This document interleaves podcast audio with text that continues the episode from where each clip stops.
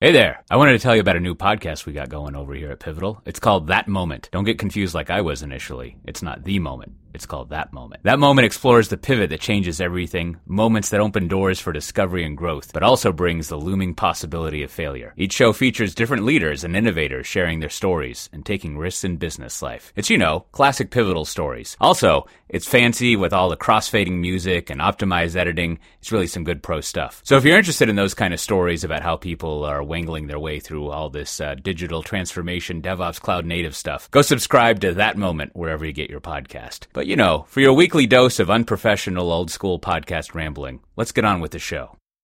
So do you have uh you got you you have, you have kids, you know. Uh, I do. Do you have like summer camp shenanigans going on? Yeah, I got one doing gymnastics, another one doing sports camp this week, then some tennis camp coming up. So Now what is what is the what is the the the operating procedure in in your family on the summer camp? You just pick a camp for them, or do they choose? Because you got to book this stuff like three years ahead of time or something. That's right. Like so, like how do you sort through which ones for the kids to go to? yeah, at this point it's been brute force since Mm. the you know it's like hey you're going to take tennis camp this summer because you've never played tennis before, so learn something new. So we did that, and I also signed him up for karate, which he now likes. So yeah, at this point I'm picking him, and if he hates them, we drop them, of course. Is it is this like canonical karate, karate, or is this one of these other martial arts forms? And karate's just a like a Kleenex or a Google for it, No, it's traditional. He's not doing you know Hmm. jujitsu or anything like that. or the taekwondo. Yeah, Right. yeah, yeah. You know, my uh, my son Cormac goes to taekwondo. Uh, uh, Hmm. Highly related. He's in summer camp this week, as Mhm. you might be able to guess, which means he can't go to taekwondo today, the day he normally goes to it. But but it is like I uh I, I think there needs to be like a, a Harvard Business Review study of this Tiger Rock franchise model because they are they are an effective business unit and and I think I think one I think there's a lot of money in that the uh, Mhm. as we call him the big guy who owns it he seems really happy he's totally chill things are all right he's and he's a good instructor he seems like generally happy to be telling like like uh, six to you know 40 year olds how to like chop and kick and stuff. And uh and and then he's also really good him and the whole organization at sort of like telling you things you could spend money on, right? So he's Mhm. he's not he's not like that that instructor you might you remember from Napoleon Dynamite. Like he just seems to have a, a good business knack. And uh Nice. it seems it seems like my guess for the uh, this is what I want the HBR study. My guess for the martial arts business model is it's basically daycare, right? Or daycare and you know kids. Like you're always dealing with a lot of kids. So um, I have to imagine that the kids are the high margin, high top line revenue part of the business, and then as people get older, that becomes lower top line margin and and lower uh, wh- what's top line margin? It becomes becomes less profitable because the adults actually show up and there's fewer of them. But I think with the kids, there's a lot of kids and there's probably a high not show up rate. I don't know. No, I like your dissection of this business. I mean, it's not mixed martial arts. We're not paying kids to fight each other in a cage, which would be interesting. Yeah. But that's not what this Yeah, is. th- then they would have to pay the row of uh, parents who are sitting there watching every. I mean, they would. We would Right, have to then- pay to watch. Right, exactly. I mean, that's a way to make some money. I'd pay 10 bucks a lesson to Mm. Yeah. see uh, to see that happen. Yeah, go work out your aggression, little Johnny and Jane. yeah, exactly. That'd be great.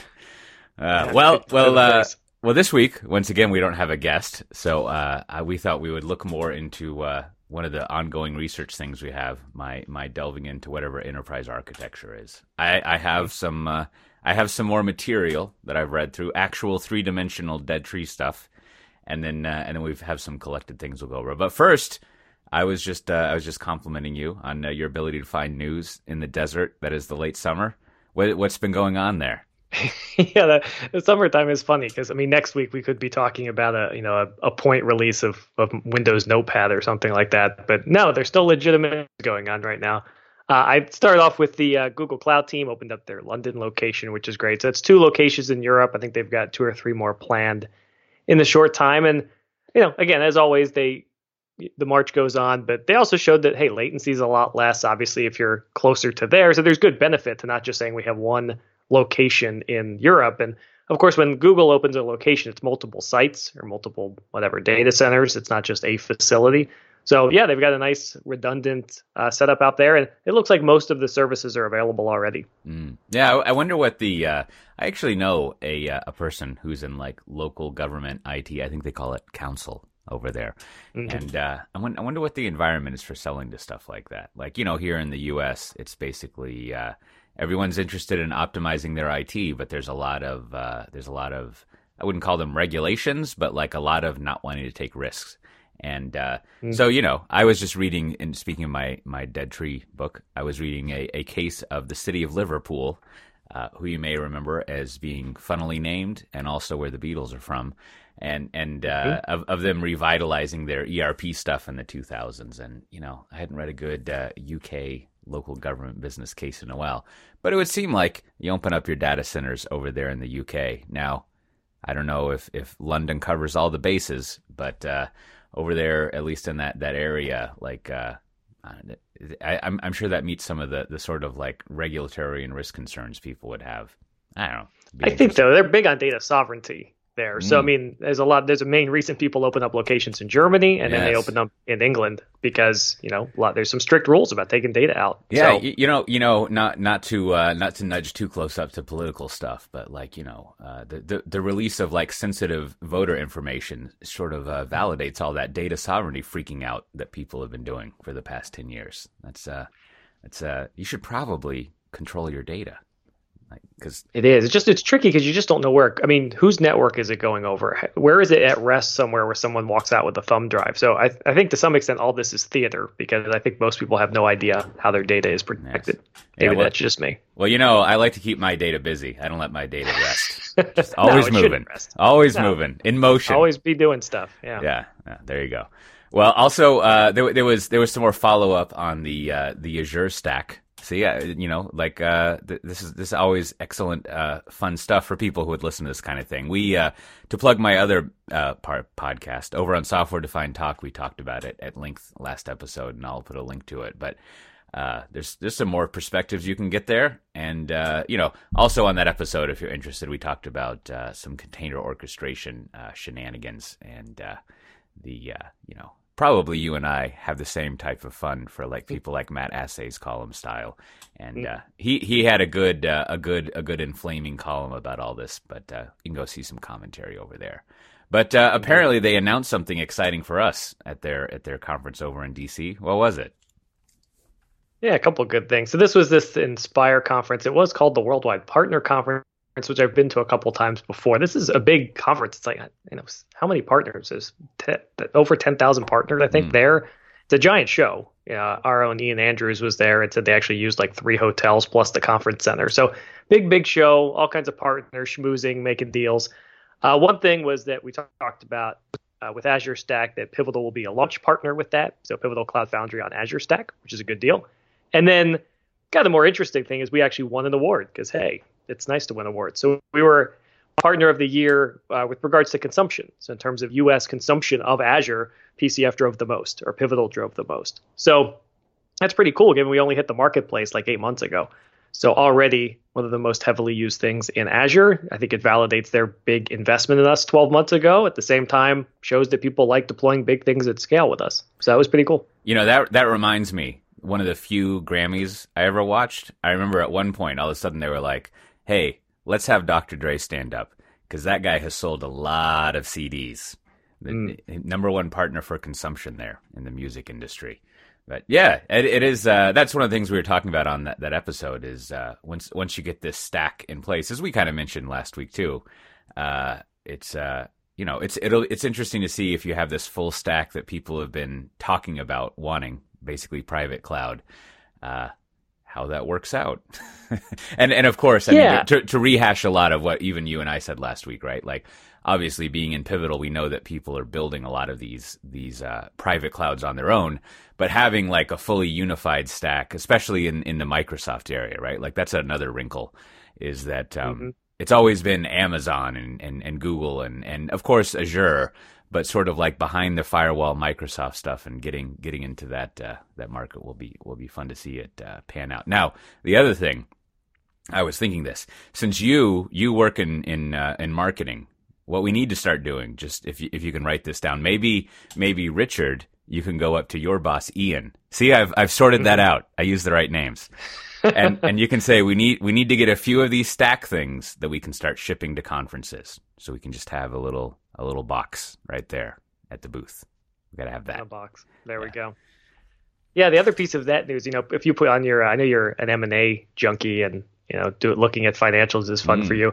I, I just wonder, and I, I, haven't done the math myself, but it seems like this was a good ROI for Microsoft. They gave us a lot of money last year as an investment, and we're already their biggest consumption partner. That seems like a good deal. That doesn't mm. happen very often, from yeah. my recollection. I mean, when do these companies plow money into startups or other things and actually see that turn into something outside of an IPO or a, an acquisition somewhere? So this seemed unique I think that's actually a pretty cool story that maybe it's uh, not money down the toilet. Yeah, I, I always like that. I mean, sometimes you got to clear the toilet, but that's a whole sometimes. other tool they use. Correct. Wow, we're really going from from Dr. Dre to toilets, covering yeah, the bases. This is, uh... this is this is what happens when you eat a uh, spicy bison hot dog before you podcast and have a cup of coffee, as as Man, as I is, did. That is my next password yeah. for a system. there, there's your. Uh, you know, I usually do this on the other podcast, but every now and then I like to throw out a Costco tip here. If you mm-hmm. buy the grass-fed, you know, well-employed, you know, hippie with a 401k natural beef hot dogs they have there, make sure you don't get the hot link ones. Now, I like the hot ones, but when you try yeah. to serve those to your kids, you know, it's it's hard enough to get the kids to eat anything. And then all of a sudden, you've given them a hot dog, which they normally like, and they're just like, "Dad, my mouth just burned out." And uh, and then, man, and then you got to come up with something else. Maybe a mini pizza, but just make sure you get the ones that aren't spicy if you got kids. There you go. Not, not quick, quick. Eat these jalapenos. It's going to calm things down in your mouth. That's so probably.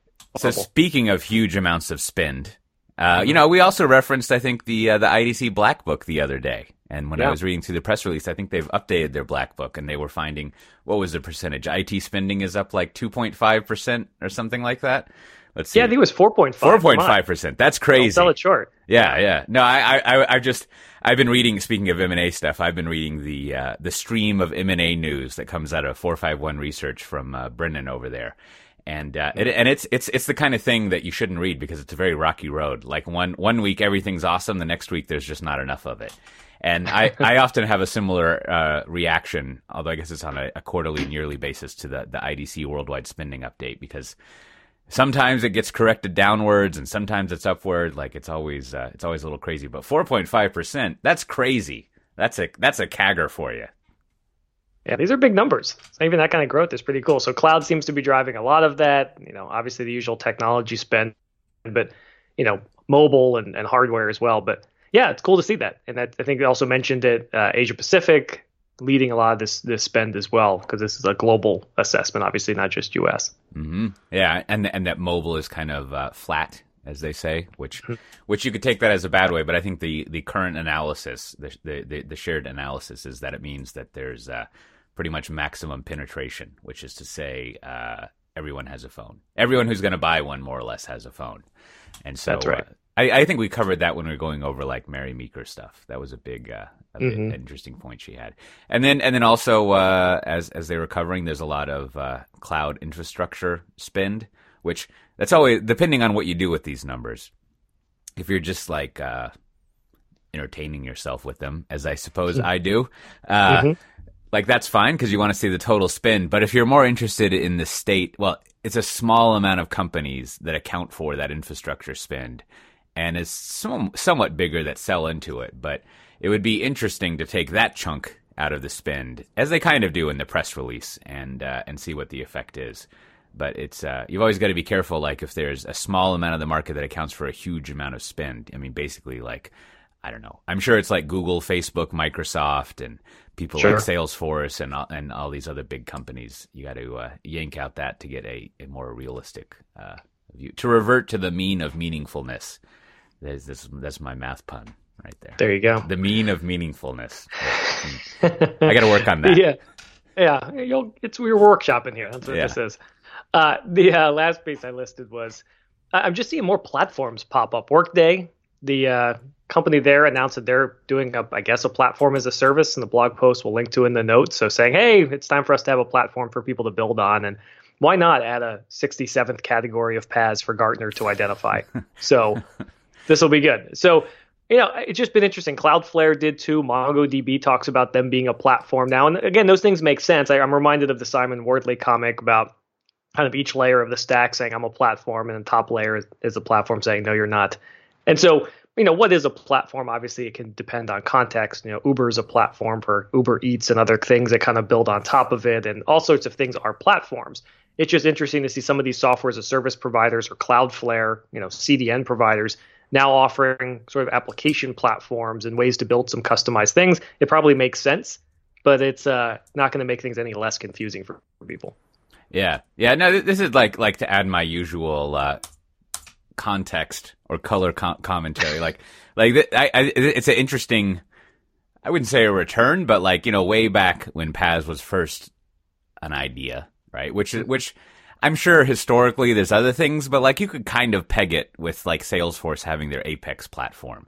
And there were right. there was like Google App Engine, like uh, some things like that. But it was essentially uh, as as you were doing. I used to call this like uh, PaaS as plugin or whatever. There's all these phrases no one uses anymore, like plugin and SDK. It's it's uh, maybe maybe retro stuff will come back. That, that'll be fun. Anyways, uh, but yeah, I mean that is that used to be the kind of like the only way PaaS was done, and I remember working on uh, market sizing. Um, when I was at 451 and analyzing them when I was at Dell doing strategy and and pretty much all the meaningful revenue way back then came from these segments. mm-hmm. And and then, you know, people like uh, like Heroku and stuff like that. Uh, this is like four or five years ago. And so, yeah, it's and then there was also ServiceNow, which is always positioning mm. itself mm. as as a as a platform. So, yeah, it's a natural progression of stuff that if you're I mean every every chunk of enterprise software more or less has SDKs and plugins and so as they move to more of a SaaS model, it makes sense that they would they would have those things. And uh, hopefully, yeah, it makes them more sticky, and you know, yeah. makes them more attractive platforms for more than just their original core thing, which of course means you make more money. So yeah, yeah, natural extension. And and I and I think I think there's there's a couple of interesting things to look at here. So one, uh, like I haven't checked in them on a long time, but as a notable example here uh, in the making, like SAP is mm-hmm. rewriting big parts, not rewriting, but making big parts of their stuff run on Cloud Foundry somewhere. Like they're a member of the Cloud Foundry Foundation and stuff. And I don't know, maybe that's yep. changed, but last I checked in, they're they're doing stuff on top of that. And they are. In in theory, there's two things happening there. One, you get the private PaaS situation that us at Pivotal are always talking about, which also uh, has the same thing, well, similar thing that if you had a a uh, a SaaS version of whatever is running there, you would have the PaaS alongside the public PaaS alongside it and it would be interesting to see two things with that. One, historically, uh, when it comes to ERP systems, it's very difficult, risky, and expensive to have add-ons to it right like mm. like the, the the sort of like interfaces and often programming languages you have to use are like kind of esoteric mm-hmm. to, to the normal world and it's just sort of like risky to mess with them and then the other the other wrinkle is uh there's this there's this um what would you call it core belief in in e- the ERP space that once you start customizing it, that's the path to madness and destroyed ROI, right? It's kind of like the equivalent in, in our, our little cloud ops world is, um, uh, any sysadmin will tell you the best way to have a stable system is to never release anything, right? And, and so the most valuable activity customizing an ERP system is the riskiest. So you know, I, I could see that there could be uh, some improvements for the long term viability of customizing things if uh, if sort of architected right. Like in theory, a lot of the benefit of a bunch of microservices stuff is uh, you kind of remove a lot of the intertwined dependency nonsense that causes customization stuff to uh, not pan out well. I guess historically, yeah, you could look at like if that panned out in ServiceNow, which is a pure like SaaS thing that you can customize. Like I wonder how uh, how much they get over those problems. But anyhow, yeah, it feels like yeah, you end up with a, a tricky level of. I mean, it depends on the portability. Right? I mean, when I, I've done a giant SAP implementation project at a large enterprise, and we did it in I think a year and a half, which is among the fastest they'd ever seen. It cost us a fortune. But the question was, where do you do customization? So in our case, we would just publish data out from it and then use an actual message bus to route things versus mm. using SAP's built-in messaging engine because that would have been a sticky mess. So you know you had to choose where do you customize things or where do you you know decrease your portability options by embedding it in that software you just bought so it'll be interesting if these platforms let you have something that feels somewhat portable or are these just more ways to glom on to the the bigger product that you bought in the first place, the SaaS product. Yeah. So which you know, that's a good transition to our topic with with the mm-hmm. joke. Like probably it's good to have some people, some function at your organization who can figure out if a NetWeaver is a very comfortable, relaxing hammock or if it's a spider web that's going to ensnare you and trap you. And it all depends on how you're going to use it and what your needs are and how you're going to implement things. It's not a uh, one size fits all sort of thing. See, there's there's my uh, late 2000s well joke there. That's mm-hmm. go look that up, kids. Hey, it's interstitial mid-roll stuff. I just wanted to promote a few upcoming pivotal things here. Through June, July, and August, we had the Cloud Native Roadshow coming to all sorts of cities. This is a free day long event we do with Google that goes over what exactly cloud native is and how our customers are using Pivotal and Google technologies and approaches. The cities, and this is a long list, so get ready. The cities are Stuttgart, Dallas, Denver, LA, Seattle, San Francisco, Amsterdam, Seoul, Hong Kong, Sydney, and Singapore. There's a big list of dates that you can look at. You can check out the show notes for a link to it, or if you just want to go and Google for Pivotal Cloud Native Roadshow, you'll find it uh, pretty easily. We also have Spring Days Atlanta coming up July 18th and 19th. It's chock full of sessions for developers who want to learn more about the Spring framework, cloud native style development, and of course, to be fully buzzword compliant, microservices. If you go to springdays.io, you can get more info. And that's the last spring days we're having so far that we have scheduled this year. So get that one in if you're over in uh, grits and pork land. It'll be good stuff. Finally, while it's way in the future, we also have uh, SpringOne Platform coming up December 4th and 5th. Now, registration just opened recently for this. I think you might have missed the early bird thing for it, but that's fine. There's also still the CFP uh, open. It closes on September 1st. Now, what goes on at this conference? Well, it's full of what I would call the uh, the suit track and the technology track. In the suit track, you've got case studies and managers and developers as well, but organizations talking about how they've transformed their company and what they're doing with with cloud native and their organizations, how they're getting good results by switching over to doing things in more of a, uh, a pivotal way. But then there's also plenty of events uh, for those of you out there who enjoy more uh, nerding out and doing technical things to check check out. I'm uh, one of the chairs of the uh, DevOps pipeline and uh, monitoring track that we inform- informally call it. We've already got lots of excellent talks queued up from the likes of Home Depot, Express Scripts, Allstate Northern Trust, and of course, plenty of pivotal people. I'll be speaking in that track if that's anything. So come on there. Again, it's in San Francisco, December 4th and 5th. And if you just go to uh, springplatform.io, you can check it all out. And with that, enjoy the episode this week. Look, look. well, that was our choice. That was what we were dealing with. Was it NetWeaver, NetWeaver or using the uh, the enterprise service uh-huh. bus? So those are uh-huh. real real choices that architecture had to make. Yeah, yeah, and yeah, love, love that. I used to go to the uh, to, to, not to hold us back. I used to go to a lot of the to SAP TechEd. That was mm-hmm. like that was like one of the more functional, awesome tech communities I ever got uh, poked my head into. A lot of people don't get exposed to it because it's often ERP land, but like they were some like really happy people scurrying around there. Like uh, yeah, I presented at a couple of those. It was actually at the beginning of my career. I got to go to Berlin for one, and then in Vegas, and it was the mm. first time I ever saw entertainers become corporate shills. Like to have Lenny Kravitz on stage screaming "Go SAP," it completely destroyed my picture of Lenny Kravitz. Yeah, yeah. Well, anyhow, so as I was mentioning, uh, I've I've I've done some more some more research, pondering uh, in, into uh, into whatever cloud native enterprise architecture is. And I thought I thought we could spend some more time, uh, you know, instead of just pointing to links, uh, talking about it. Because so awesome. So a major development in my research, Richard. I mm-hmm. finished reading the 2006 blockbuster book. It wouldn't be a blockbuster; it'd be a bestseller, right? Maybe maybe bestseller in its category mm-hmm. of enterprise architecture. The the enterprise architecture as strategy. Now it's by three authors. I don't remember their names, even though I have the book here.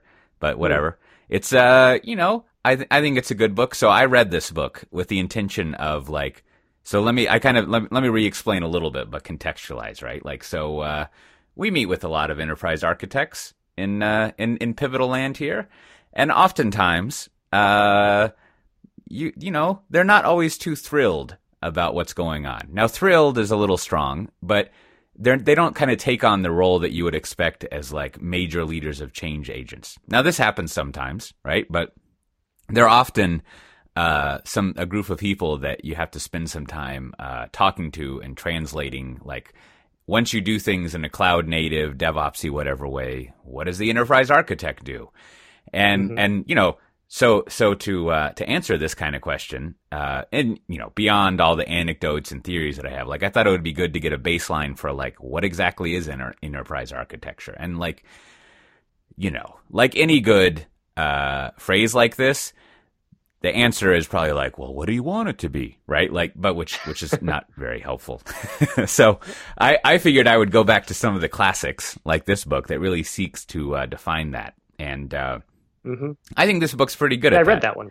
Yeah, yeah. You, I you read that a few years ago. Yeah, Yeah, there yeah. you go. Like, like, so, so one thing. So part of what we're, I'm doing here is to try to like, uh, uh, you can't really say troll anymore because that's negative. But I'm, I'm, I'm trying to, uh, I'm hanging out a sign for people to send me information. Not a sign like a symbol, but just like a Lucy sign. And Bad uh, signal. yeah, like I uh, after as I was reading this book, I searched around for you know the phrase DevOps and enterprise architect and like cloud and all this, and I, I don't know if there's been any updated literature since then that sort of describes what this is, which is distressing. Um, so, anyways, if someone knows of new things, that would be good. But let me let me just give a brief overview. And and uh, you know, I've, updated. I shared my notes document. You can look in the show notes, and I'm kind of collecting on my research. But I put my little summary, which is much more detailed. And and so a summary of this book. And just until I find something new, I'm going to treat this as a uh, as my uh, my functional straw person of enterprise architecture. Right now, we'll see if this straw person ends up having a heart and ruling Oz, or if it's just a Socratic straw person. But anyhow, basically, so you, you got an you got an organization. Now let's set aside government, so we don't have to uh, government and nonprofit, so we don't have to caveat about nonprofit motives, but just whatever. Transmogrify profit motive into government and nonprofit motivations in your head. So you got a business, an enterprise.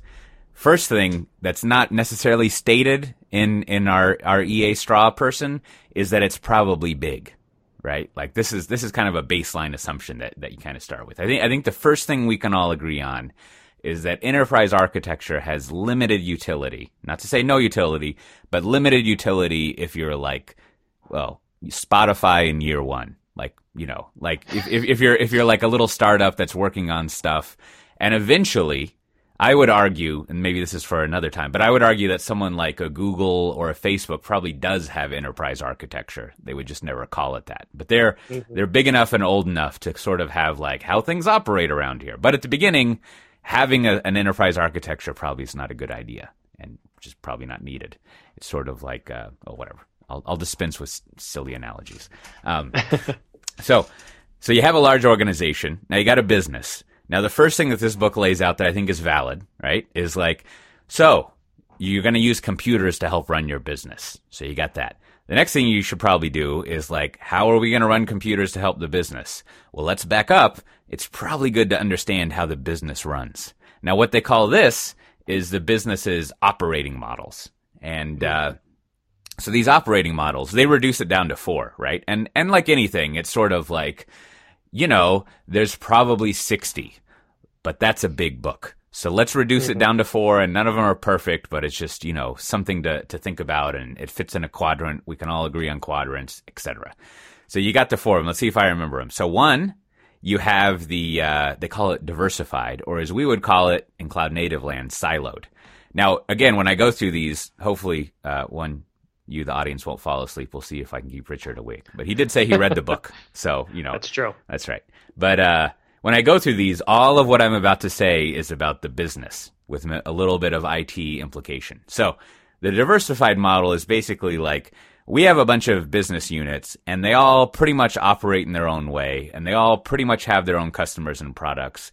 And so we don't really have any commonality in the business and there's not really any, um, I'll, I'll just use it. There's not any synergies. When using synergies in this case is basically like cost savings by doing the same things or ability to sell more stuff by the business units coordinating with each other. Um, you know, synergies. Uh, so No, uh, I, I like that you paused there at least. You had to think about it. But Yeah, could I go right. there or not? Yeah, you know, and, and then synergies in an M and A sense are different, and then synergies Mm-hmm. if you're making fun of people is different. You got three types of synergies.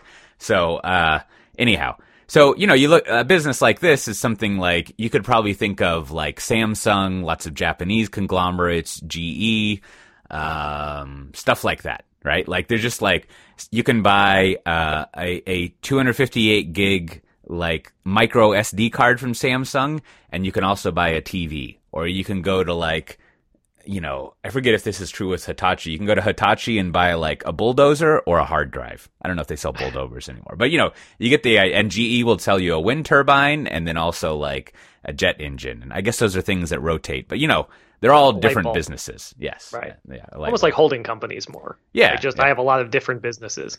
So you got you got a business that's basically a holding company, siloed business. Now the implication for IT is sort of like, eh, let them be silos. Like at best, the business as as we do in the uh, Dell Technologies thing and at EMC before that, you might use the same expensing system and you might use the same payroll system or not. Like you know, when it comes to back office, we have a different. Uh, um, like benefits, like health insurance and other benefit system than people in, in the rest of Dell Technologies have for strategic reasons. So, you know, who knows? Uh, and so then another model is the, I don't understand this model very well, but this is what they call the shared model. And I think the shared model, as they state it, is the business operates as follows. You have a bunch of small, I think it's like a branch store thing, right? So you've got a bunch of usually geographically dispersed things and they all operate the same, but they have different customers and I'm very confused about this one. Like they use McDonald's and 7-Eleven Japan as an example of this and bank branches.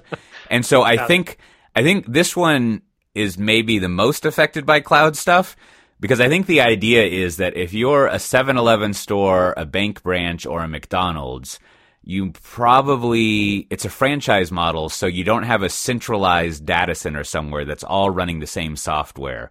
You hmm. literally replicate that stack of software and it runs independently. Um, or something like that. Now, it might also Yeah. be I mean, I think go go ahead.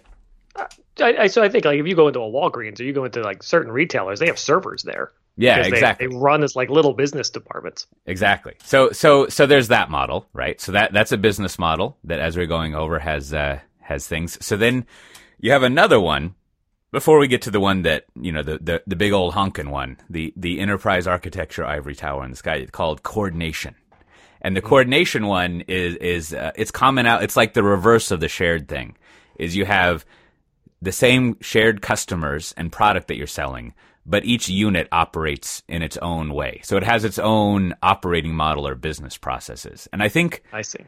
I, I think I forget the I think maybe modern day examples of this would be something like maybe like the way or this is not modern day I guess maybe the way like an insurance broker works where like you've got a centralized you've got the same book the same model uh, at the central insurance company but then they have franchisees like branch people who might use the same systems but their relationship with customers is the same or maybe that's a shared one. I don't know. It gets really confusing. But but there there is, you know Uber might be another interesting one, right? Where they they got the same customer base sort of, but anyways. So then you'll see where I kind of get chomp through all these when I'm done with my little monologue here. So then you have the unification one, which is like it's all the same. right? Like we all we all use the same stuff. It's all one unified system. And I think if I remember an example of this is is like an airline where like uh you know what we do is we fly people in metal tubes. We have one process, one way of doing that. It's all basically the same and things like that. So all of that, I've already kind of gone over it, but the first thing an enterprise architect has to do is like, so how do we operate? Do we operate in a way where we don't need to unify IT or a way where we should unify it? How do we share the data and the customers? How do we map all of this? And how do we computer across all these business models? So that was kind of like a not helpful, perhaps very boring summary of it. But I think that part, as far as figuring out what enterprise architecture in a cloud native world is, right? Like that mm-hmm. seems valuable, right? Like It does. Yeah, you knowing yeah. the organization structure, and I mean, even to the you know your final category. Again, when I was in enterprise IT for whatever five six years, even though we probably fell into the latter category, you still had manufacturing would do some of their own stuff, different from you know legal and HR versus R and D versus whatever. So even though you were kind of using some commonality, you had little IT groups in each one. You still had technical leaders in each one. So I haven't seen too many companies that are totally holistic that latter one where like everybody's just you know d- doesn't matter where they are they're all using the same tech yeah. I don't know. That seems a little more unique nowadays. Yeah, yeah, yeah. So here's since I, I I looked up in the book a unification one. They use like Dow Chemical as an example, but basically somewhere where like I guess pharmaceuticals are kind probably kind of like this, where it's just like you create one product and you sell it to one group. In the case of a pharmaceutical, you like you create one product, you sell it to humans. right? And and yeah. so and so the process around that, the way you manufacture it and distribute it, and I'm sure there's regional differences and stuff, but it's sort of kind of all the same. Maybe like groceries are, are a similar thing, but but anyhow, I mean, I think at the meta level, sure. I mean, I yeah, worked for a pharma yeah. company where I did this, and again, there I wouldn't call it unified, but in, in concept, it was. It's yeah, just in reality, it can't be. So, so then the next layer, and then and then all of this, right, is as I was writing in our notes, is is is a uh, baby in bathwater uh, exercise, right? It's sort of like when it when it comes in a cloud native DevOpsy world, is it all bathwater or is there a baby in there somewhere, right? Like you know, to use the idiom about don't throw out the baby with the bathwater you know, nowadays, thankfully, we have drains that babies don't fit through, so you don't have to worry about that. But hmm. uh, maybe that's automation for you. Uh, anyhow, so then basically it follows from these four models that here are four different ways of managing your IT. Uh, mm. which which to there there's like I could go on for another ten minutes about the models that they have, but as I was reading over it, basically it's just a linear sort of gradient that you have of like, so how much do I standardize and centralize this? right? Like, do I allow people to run all their own things or do I go all the way to the other end where basically like, we have three systems that you use and you have to use those three systems. Like everything is centralized and standardized. And there's all sorts of like routes that you go to that basically based on the models. But that's sure. sort of like the next major like enterprise architecture thing in the, again this 2006 view that you're supposed to come up with and then and then so you figure out what your ideal is and then the whole rest of the thing is is about just two things and then and then you know i kind of pause about this book and we can yammer about stuff but like the first thing is like so if you have a way of doing your enterprise architecture that you're not at right like you're you've got all this siloed it that's not unified and you need to unify it together for for business for strategic and cost reasons how do you get to there and like how do you go through that path how do you go through a maturity um, path to get to it. And then the, the third thing, as you have to do at the end of every book, is like, so once you've done all this hard work, what is the reward? And and then they have uh, they have the fifth model, uh, and the fifth model is basically what all of us cloud native people go yammer on about, which is like now you can be super innovative and growthy, and they even have like uh, you know the quotes of like they don't really say mashup and SOA, but it's sort of like the uh, not that we say that either, but it's sort of like the realization of that vision of like if we had a perfect SOA or mashup, as as many of our customers say, like I can think of something on Monday and by Friday I can have it in production, right? And that's mm. that's once you've gotten all the EA council has gotten all their their cats in a bag, then you can start uh, uh, having your cats go in a quick unified direction. Bad analogy. But uh, but so that's the end state you want to get to is basically what the cloud native people like uh, are, are us are always promising. So, couple there there's yeah, there's a couple the things I think there. about there. Yeah, I mean, so one thing it's interesting because 2006 is when we started to do cloud. So it's funny this book came out before that shift really kicked in. I think S3 came yep. out in 2006, right around then. So that was like pre-cloud, like right on the cusp of that happening, as well as it was in the thickness of SOA getting mm-hmm. going. And you know, now we would say, you know, back then you were you would ship on Friday with an idea on Monday because you found a bunch of reusable services that you smashed together and shipped. Exactly. Now we would say you shipped on Friday because now you have an automated delivery pipeline that cuts through everybody's stage. And it doesn't matter if that's not a reusable service or not, I can build software better and faster. So, I mean, same end state, but how we would get there is very different 12 years ago, 10 years ago than I think how we'd answer that today. I don't know if architecture has, has caught that though. Yeah, yeah. No, and and and I think that comes to the a whole bucket of the uh, there is no baby counter arguments, which is uh, counter arguments to enterprise architecture being valuable, which is like the technology has changed so much that all the constraints that drove to this type of thinking, like don't really exist in the same way, right? Like like as you were saying, like we can do things so rapidly and resiliently, if that's with such resilience that you don't need to put so much upfront thinking into controlling and, and centralizing and standardizing things or, or, or something along those lines. Um, and it, yeah, know, just conversely though, you know that those that EA discipline is still at the companies, and so yeah. even though you can technically do those things faster, you know, logistically you can't because you actually have more to have to cut through to make that happen. And it's you, know, you and I talked about this. It's funny because I think arguably even what Pivotal does should be a godsend to people in enterprise architecture because you're actually codifying patterns, you're changing how you deliver, you're simplifying your architecture. But you know, it's a big shift to go from this sort of governance and control model to efficient uh, delivery speed, right? It's not about IT efficiency anymore. It's right. about business productivity and things like that.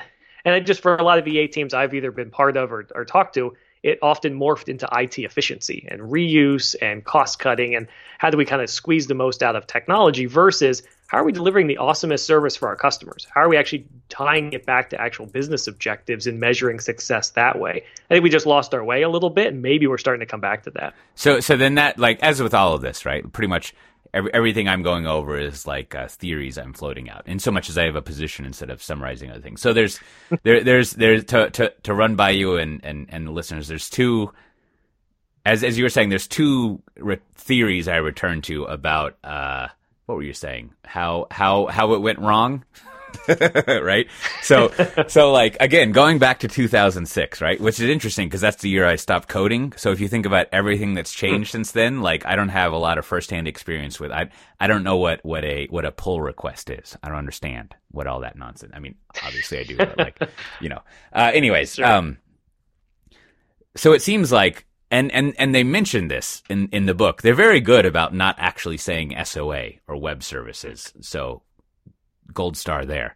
Uh, um, but I have a I, one of my re- theories I return to is that all the good intentions of enterprise architecture were ruined by web services data standardization and sort of like mm. uh, as we would say prematurely worrying about the schema and mm-hmm. and locking that down. And then what comes after that is having to deal with, um, you know, I'm sure there's infinite threads out on the internet that have long been deleted over on like the you know serverside.com or whatever. Um, but uh, you know, then you got these gigantic XML files, and and it turns out like I like XML a lot, but I, I think I'm the only person in the world, and uh, you know, nothing like reading the XPath spec that you should check that out. But anyways, uh, like people don't like XML and it's big and uh, difficult to deal with. And then you got you got the old uh, DHH guy coming in and just like setting the fire that blows up all of this stuff. And then and then we have JSON and YAML and then like it's just like this sort of like uh, enterprise architecture kind of gets isolated down this dark path that no one cares about. I don't mm-hmm. know. I'm putting no one in air quotes. So, but it all kind of is like we all got obsessed with data interchange and like setting the format, which people really didn't like and ended up slowing down things. Um, and again, that gets a situation where you throw out the baby with the bathwater, right? And then you're just like, mm-hmm. whoever this enterprise architect person is, they're just, they flip the bozo bit and they're totally wrong. So I just think all of that's trash. Yeah. That's an interesting take. I mean, I, you know, back in that was when I was starting to really kick into architecture, and you know, on the surface, all that WS star stuff you referenced, you know, atomic transaction and attachment and all these things, it was probably an architect's dream because here's all these ways I can kind of design these high level relationships. And as a developer, I'm, I'm doing, yeah, not only massive XML, but SDKs didn't keep up, and there was no interoperability between different platforms for these things. So yeah, it was this absolute slog that completely took everyone's eye off the ball which was using technology more strategically. So, I mean, potentially that was just a big detour that yeah. took people into a weird direction. And all of a sudden, once developers were empowered again, gosh, I don't care about XSDs and I don't care about schema definitions. I just have some data for services. I just need to move stuff around. All of a sudden, architects are stuck holding onto schemas and XPath, meaning the developers moved on five years ago. And and then and then there, so there's another thing. Uh, this this gets the other thing that's from from this idea you can kind of uh, you can kind of uh, you know you imagine you're in a pitch black room and, and you've mm-hmm. discovered some piece of bread and you're like i'd like to make a sandwich out of this. And so you're just feeling out in the room for some lunch meat and cheese or you know maybe some toasted tempeh if you're into that. So you're kind of searching around for something vaguely connected to this. And like i think another criticism people have of enterprise architecture that is sort of valid related to the technology all the way up to it is there's not there's not this strong emphasis on uh, a strong feedback loop to to sort of change how it is you think about the system and what you should be doing, right? So the the my terrible analogy. uh, is that's all I do nowadays. It's really bad analogies. Mm. Uh, but it's basically like so you put your W your WS star stuff in place, and you got your great schemas, and it's really hard to change them, right? Like as as a developer, uh, you it's sort of like here's here's our consolidated services backend that you can use to rapidly pull together things. And the developers are like, yeah, but this is really hard to use. And the enterprise architects are like, la la la la, can't hear you, right? And so like it doesn't really change that much. Now maybe they wanted it to, but because of the heavyweight nature of the implementation, it's just like we can't change it. And mm-hmm. to put it another way, the, there's no concern for usability, right? Like, is this a good way of going about doing things? And I think, I think this kind of like simmering, uh, I don't know, long forgotten about beef between the EAs and the dev teams is basically like they keep giving us this technology that's not easy and useful to use. And then a follow on, I wouldn't call it a non sequitur, but, but once, you know, the ad hominem attack that gets into this is like EAs have no idea what they're talking about. They never actually code anymore. So they keep telling me these things that I need to do, and they don't actually come down here and work on the projects. Which you know, in your uh, your advice to enterprise architects was a, a key reoccurring point. Is like mm-hmm. you should come understand the new technology and how they're applied if you're going to be prescribing this stuff. So now, if we look at microservices, right? Like and and this is like a, almost an old tired like joke to be had but it's sort of like there's a certain point where you read about uh so uh, with ws star and microservices the chapter one of both of those books are pretty much the same. And then and then they go on separate paths. And i think i think one of there's two key things at least in my mind that like other than the tech well i guess there's three. One the technology used for microservices stuff is all different in theory. And then two there's the sense of like we need something that's fast evolving, right? That that can respond to a fast feedback loop of how should we evolve this thing and how should we change it. And it's kind of implied that like it should be easy to use. There should be some usability to it. And then third, the other thing which maybe this was originally back in the mid 2000s, but the idea is like when we're architecting these microservices, we need to think a lot about the meatware implications for it. Like, how does this affect the team doing things, and how does it affect organizational structure? And this is why people talk about Conway's law all the time, right? Like, how do people actually operate, and how can we make sure that the uh, the services they're using and how they're combining them together are compatible with how people think and how teams operate? And so. Mm. I don't know. I mean, again, it's like the goals are the same, and it gets down to like the implementation seems uh, vastly different. Yeah, it's hard to reboot this this stuff. I mean, you've got a lot of entrenched thing. I mean, again, I, I think architecture has never been more important than it is now. It's not saying architecture isn't important. I think the old enterprise architecture is business architecture. I just don't see that as much anymore, where those people design the business. It still seems to be more IT centric. But gosh, I mean, it's getting as you mentioned, I, I gave some advice a few months ago for EA teams, and you know, it is about maybe shrinking your workload because you know what, to your point, yeah, maybe I don't understand that this stupid spec I just defined, all the developers hate it because I'm on 14 projects at 3% a piece. And so I'm, I'm just dipping in once a week for a Friday status meeting. I'm not actually sitting in the room with them. So cut your project scope in half. Now, again, I, I was an architect on a 10 person team and a few thousand person organization. You were just always going to be spread all over the place, but maybe things have to change there. And you should be on the high innovation projects, not just the kind of rote we're updating our CRM system. Maybe that is one you dip in more and not the mm. same. So I think there's just a different approach to how you staff these things, how you approach it. And then, yeah, these architects should be technically aware. I remember when a great architect, who I still respect, he's awesome, but came into a, a project room I was in and I was sitting with the developers and said, What is all this client side JavaScript? This stuff's a mess. You got to pull this stuff out. It's like, dude, I mean, I know you haven't coded in a while, but that that's where the logic goes now. Like it's not all server side anymore. This stuff needs to sit on the client. So it's just it was just disconnected, right? I mean, architects can't be so disconnected from the tech their developers are using, or you become, you know, I don't know, just a casual observer versus someone who can change things. Yeah, yeah. So let me before we wrap up, let me float yeah, that, that, that's good stuff. Let me let me float my current uh, unified field theory of cloud native enterprise architecture, right? And, and we'll, again, this is all theoretic, just to like throw something up to see uh, to, to see what survives the uh, mm-hmm. the, uh, the the come at me action of of the cloud native kids. Uh, that's all with K's, I guess. Uh, anyways, so so first of all, it seems like like I, I, here's the argument that that enterprise architecture is a fat baby, which is to say there's a lot of it that should be preserved. Not there's some bathwater to take out. and that is so. First of all, you mentioned one thing I forgot to mention. Uh, so this this 2006 straw person, um, they don't really ever use the word custom written software, but they mm. do spend a lot of time talking about package software. They don't even say package software, but you can tell what they're talking about is getting um, sure commercial software. You know, COT software, like software that you don't really customize, right? So let's just take that off the table, right? I think, I think, I think in the 2000s that was a huge concern, but in a cloud native thing, and this is actually like I don't know if they'll accept it, but this was kind of like the uh, uh, the the topic of my the the column that I submitted for the register this month. Uh, but mm. if if you just sort of like take all your commercial off the self shops for your COTS and just like move that to SaaS, mm-hmm.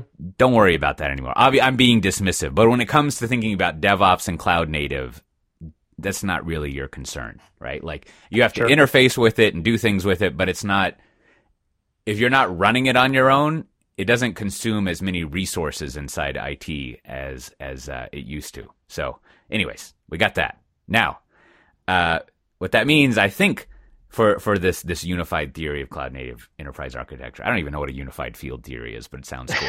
sounds uh, good. Yeah, is so it's probably a good idea to have someone in IT understand how the business runs. right? Helpful. Like like and not just on a team per team level and not just on a business unit level, but to understand how the entire organization works, even if it's a big holding company, right? Mm-hmm. And to understand like what strategy in the sense of how that company would like to sustain itself and grow revenue, like what it wants to do in the future uh, and just to understand the goals of the business, how the business makes money. And again, you can translate this to government nonprofit stuff. But like, it's a good idea to kind of understand what's going on with the business, right? So that you don't show up with, uh, you know, you don't want the CIO showing up and saying like, this year we moved all the Windows desktops to Linux desktops. How about that? Right? Success. Like, right? Mm-hmm. Where, so it's good to have someone who not only understands that, but, but can like um, translate it into an engineering mindset, right? And and I'll I'll, I'll point to a, a, tweet where I took I think there was some good enterprise architecture uh, like global diagrams in this book. The Delta Airlines one is the best because it's it's very easy to understand because like I was saying, I mean their basic job is to put stuff in metal tubes and fly it from one place to the other, right? And it'd be good if it showed up uh, undamaged. Um, so you can kind of see where you can kind of map how IT services all of that. So like that role should probably exist. Now, the way to cartoonize like cloud native people is they're all like, oh, we just have this emergent order of like the ants that like know how to get from one place to the other, and there's no, I'm, I'm, I don't mean to be making fun of Matt Stine. I'm just using him as, as an example. But you know, you've got this emergent order of things that that that happen. That that's probably not the way that things pan out. So mm. you have that now. Okay, so the next part is like, so someone has to define the business, uh, so you got to have that role, uh, and that's what an EA usually does. So good for them. The baby's getting fatter. Now, now the the the next part is that like to the point that comes up over and over again is like, so there's a lot of stuff changing nowadays, right? Like, but there's always been a lot of stuff changing. And, you know, you've always gone from mainframes to uh, desktops to client server to the web to mobile to cloud. And then, you know, you also had like exogenous things like regulatory things you had to do. There's always like every year the pace of IT has increased, so to speak, which mm-hmm. is, which is a joke. It's, there's always annoying stuff to deal with, right? Like it's, it's always that you had to adapt and change. But nowadays, like that's as true as it's ever been, as they like to say. So it's probably a good idea as an EA to like keep up on things and have firsthand experience with it because you're going to be prescribing how people are using these these stacks and how they're using this stuff and like uh, you're not going to have any credibility to change people if you don't have firsthand experience. Now, so this brings in uh, the the the other part, which I think perfectly aligns. Obviously, I'm biased having been here, but like I think the major technological thing that's different that we've alluded to is like so if you have like cloud, uh, there's a lot of stuff that is automated, centralized, and standardized. So if you go back to those four operating models, like a lot of that thinking and managing that you do, like you don't necessarily have to battle for that. And in fact, uh, we sort of in the cloud native world espouse a pretty strong, I would argue, enterprise architecture, which is, we'll just use the pivotal cloud foundry one, which is like we have this concept of a value line, right? That I, mm-hmm. I think I think Watters came up with that, but it illustrates this thing is like so the value line is basically everything it it's kind of gray at the middleware stack, but it's it's it's somewhere in the middle of your middleware, right? And like below that, you should not worry about that stuff at all, right? Like you should just standardize on all of the infrastructure you have, the uh, the sort of platform as a service you have, all of this stuff. And as as many of our customers do, you should have like I don't know five to ten people who run that whole thing more or less globally. It probably sure. scales up to maybe like fifty, I would imagine, if you had like twenties of thousands of things you're running, but whatever. Like you just have a, a, you standardize on like a very small amount of things, and then there's no like there's no like question of like all these different models that you have. Now, what I find interesting about this is. I think I think a lot of cloud native people who like argue against EA stuff don't realize like how as we would say opinionated of an enterprise architecture they're espousing, right? Sure. So it's sort of like I think this is what makes the baby ultimately fat is is the enterprise architect has to sort of like be like that's our enterprise architecture, right? Like this way of unifying the way that we and it goes even beyond Pivotal Cloud Foundry stuff, right? Like the way that we do build pipelines, like we should standardize on that, right? Like there is there's probably very little advantage no matter what type of uh, non even a tech business no matter what type of business you are to everyone having a different build pipeline like maybe in a highly regulated industry you know there's always exceptions but pretty much like you should all be using the same build pipeline probably right and then like there's probably not that much advantage to using a bunch of like microservices frameworks and there's probably not that much advantage to using different like infrastructure management things and on and on and on right and so like and again, this is like that value line concept is all this stuff is commodity. So like why would you allow people to do things differently? And so that is a very like if you remember the unification thing, like all this stuff, of course, us different vendors have competing ideas of what that stack should be. But it's sort of like everyone should use the same stack. And then you get all these huge efficiencies that you read about because you're not managing all these different things. So I don't know. I mean, I feel like I don't think this is always the case with enterprise architects. Like for whatever reason, and this is part of why people have complaints about them. They're often uh, the boat anchor in the organ, or at least they're perceived to be so. The boat anchor that's preventing, and then someone else is the champion for introducing all of this stuff. But it feels like if you go back and read the 2006 Straw Man, like the EAs are the people who are supposed to be like figuring all this out and driving it. And I mean, it seems like easily what uh, they could slot in and uh, continue doing. Because someone at an organization level has to decide to use whatever platform stack you want, uh, rather than it kind of bubbling up from the bottom. Yeah, but that's yeah, only my yeah. theory. Lots of potential there. I mean, they should pick up the SRE book and look at that almost as a form of architecture yeah. that happens nowadays. And just there's a lot of ways that you can re I don't know, reignite enterprise architecture as what it's supposed to be. And it's hard because you need support at the top to make that happen. But you know, I don't think we're ready to write it off. I think instead it can be awesome. We just have to uh, yeah follow and, some and, of those that, models. That that, that I mean, just just as as a last bit, that that raises the last thing that I haven't sort of figured out is like, uh, and it's only alluded to a little bit in in uh, in um in this book and other stuff from from the old the old days the old times, uh, which is like I'm. I think nowadays, well, someone needs to be in charge of saying about talking about all the process stuff. Like, how are we going to operate, and kind of like define that. And and again, at least in pivotal land, right? Like, we're pretty prescriptive about like you need to have your balanced teams, and you should do pair programming. You should work on a weekly cycle and do this. And so it is like. Mm-hmm that I don't know if EA enterprise architecture stuff classically would prescribe thing like process uh, that globally. Like, I, I, guess maybe you know, there's always a lot of people, as I often joke, like. Uh, large organizations always like to tell me how many scrum masters they have. So there is kind of that that sort of like putting it in place. But again, I think it also goes back to that thing of like, but there's there's not the chance to like relearn how to do things and reevaluate it and things like that. So I think that's another missing link in the unified field theory of cloud native enterprise architecture is like what role do they have in telling people what process to use, which again, you could be all squishy about like if you're a DevOps or a cloud native person of like, oh, that should be emergent ball of ants, but like, mm-hmm. I'm pretty sure it's highly there's a, there's a highly prescriptive set of things you're supposed to do that you know, Nicole and friends over there at the DevOps report, they got some good charts. and they're like, right. you should do this stuff. Uh, and so like there is some things to be prescriptive about there that, um, I don't know. Maybe when the office, the PMO people come and they're upset and they think that they're just all water and no baby. Maybe that's their job, but, but we'll see. So there you go. Well, I'll put a link to my ongoing notes, and uh, I have submitted a talk to several places uh, saying that I'm going to describe all of this. So eventually, awesome. I'll have something to say if someone accepts my talk, and I'll, I'll uh, hopefully publish something. So uh, that's what we got. To, you, got. you have anything you want to add on?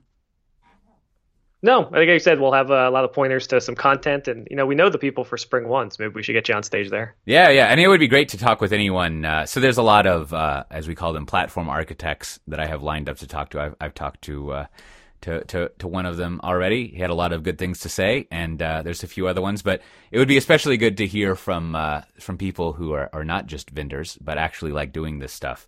Whether they whether they like think all this cloud native stuff is bonkers, and we should go back to uh, we, we need to figure out what TOGAF TOGAF is or whatever, or like people mm-hmm. who have uh, built this stuff up. But it would be uh, be good to get that written down because you know I have a feeling that just telling enterprise architects that they're not needed anymore is, is like not the answer. Like we got it. Probably gotta not. Out, we we got it. We got to yeah. get it, get the fat baby out of that and uh, and evolve it around. Because like you know, you probably would rather write software than figure out which type of the four business operating things you work with. You want to get someone else to do that for you.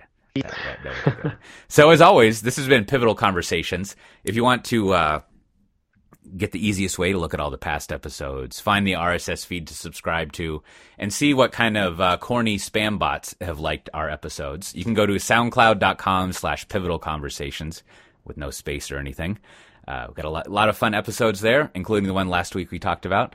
And also, if you want to see the full show notes, we post those uh, more or less every Thursday uh, over at uh, pivotal.io slash podcast. You can scroll down and find ours. We have a excellent uh, commentary about uh, chicken smoothie innovation that, last week that you'll see there.